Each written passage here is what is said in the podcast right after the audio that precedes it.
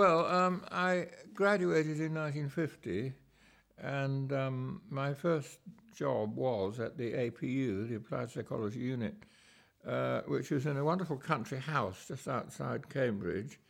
And it was a fantastic laboratory where people did practical problems given to them by the government or by industry. And then you had a lot of time where you could work out your own ideas. In that way, it was a bit like MIT.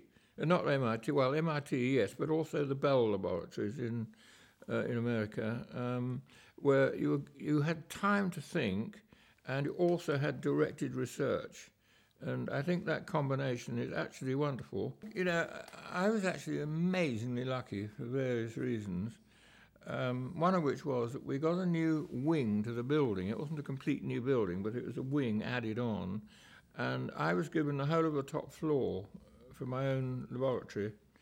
And Larry Weisskrantz, who became professor of psychology in Oxford, had the same. He had the floor below mine. I mean, it was physically below mine. I'm not saying it was intellectually below mine, and he had his monkeys on his floor, and I had my vision and hearing stuff. I had a soundproof room also for hearing, and I did my experiments on space for the moon landing there on that top floor, and I had my students there.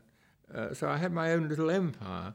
I was only a lecturer at that time. I wasn't a reader or a professor, I was just a lecturer. But I did have my own empire, little empire, mini empire, you know, to do what I liked. And it was really an amazing thing. I was financed by the Medical Research Council, and basically I could do what I liked. I had my own workshop, my own darkroom, laboratories, some very, very good students, there were many still friends, you know. And it was just a sort of wonderful thing. But there's luck in life, isn't there? I just had a very good hand dealt to me by chance at that time.